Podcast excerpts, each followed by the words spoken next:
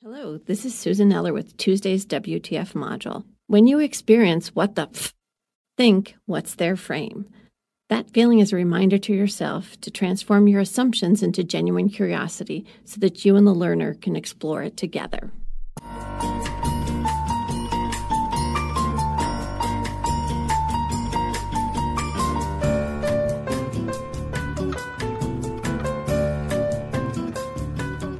My story about advocacy inquiry happened when my daughter Gia was about five years old. We had just moved to a new house and we had been living there for a few months. And each week I would turn up in her room to get her bed sheets to do them in the laundry. And each week she'd say, No, no, can't take them. So after a few weeks, I said, Gia, I have to take your sheets um, you know, we have to wash them.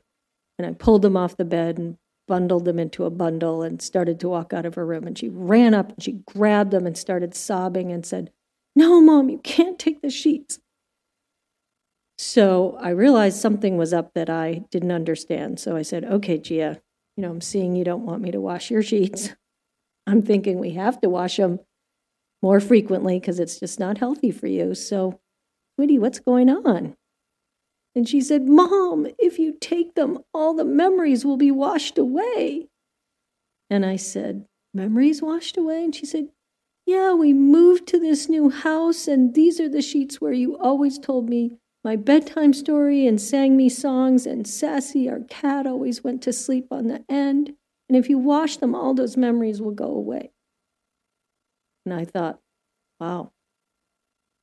So we worked on a few things together drawing some pictures of Sassy, writing down some of her favorite songs, remembering some of her favorite books. And then I got her to come to the laundry with me and wash them, and we watched them go around and around.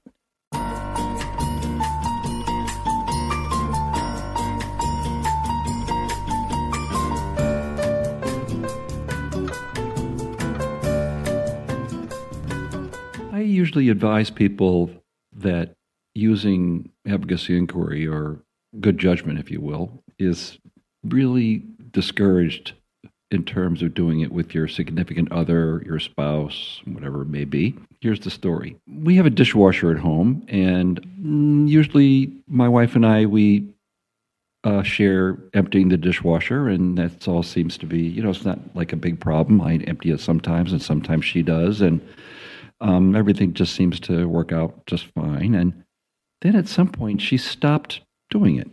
And I, I couldn't figure out why. And I was doing it and doing it. This went on for some time. And I, I started to get a little bit amped about it. You know, like, this isn't fair, really.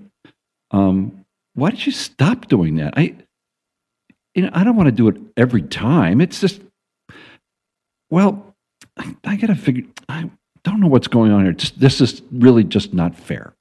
I said, well, I'm going to use my best technique and try to figure this out. So first, I got myself in the right frame of mind. Like, okay, Diane loves me. I know she loves me. She would never do anything to upset me or make my life worse or, you know, I'm sure of that. Okay. So here we go.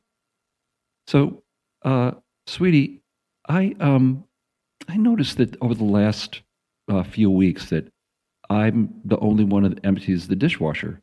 And we used to share it before. You did some, I did some, and that seemed to be okay. But now I do it every time, and I doesn't seem quite right. So what's the story? So she told me, well, um, I have arthritis, you know, and what I found is that when I have to put things up on the top shelves, my shoulders hurt, and so um, that really, you know, I, I just kind of stopped doing it. Oh, so now I knew what, you know, we had a solution at hand because what we could do if I was in a hurry, I could empty the stuff from the dishwasher to the top shelves and she could take care of the rest. And we spoke about that a little bit and she said, oh, fine, that works for me. End of story.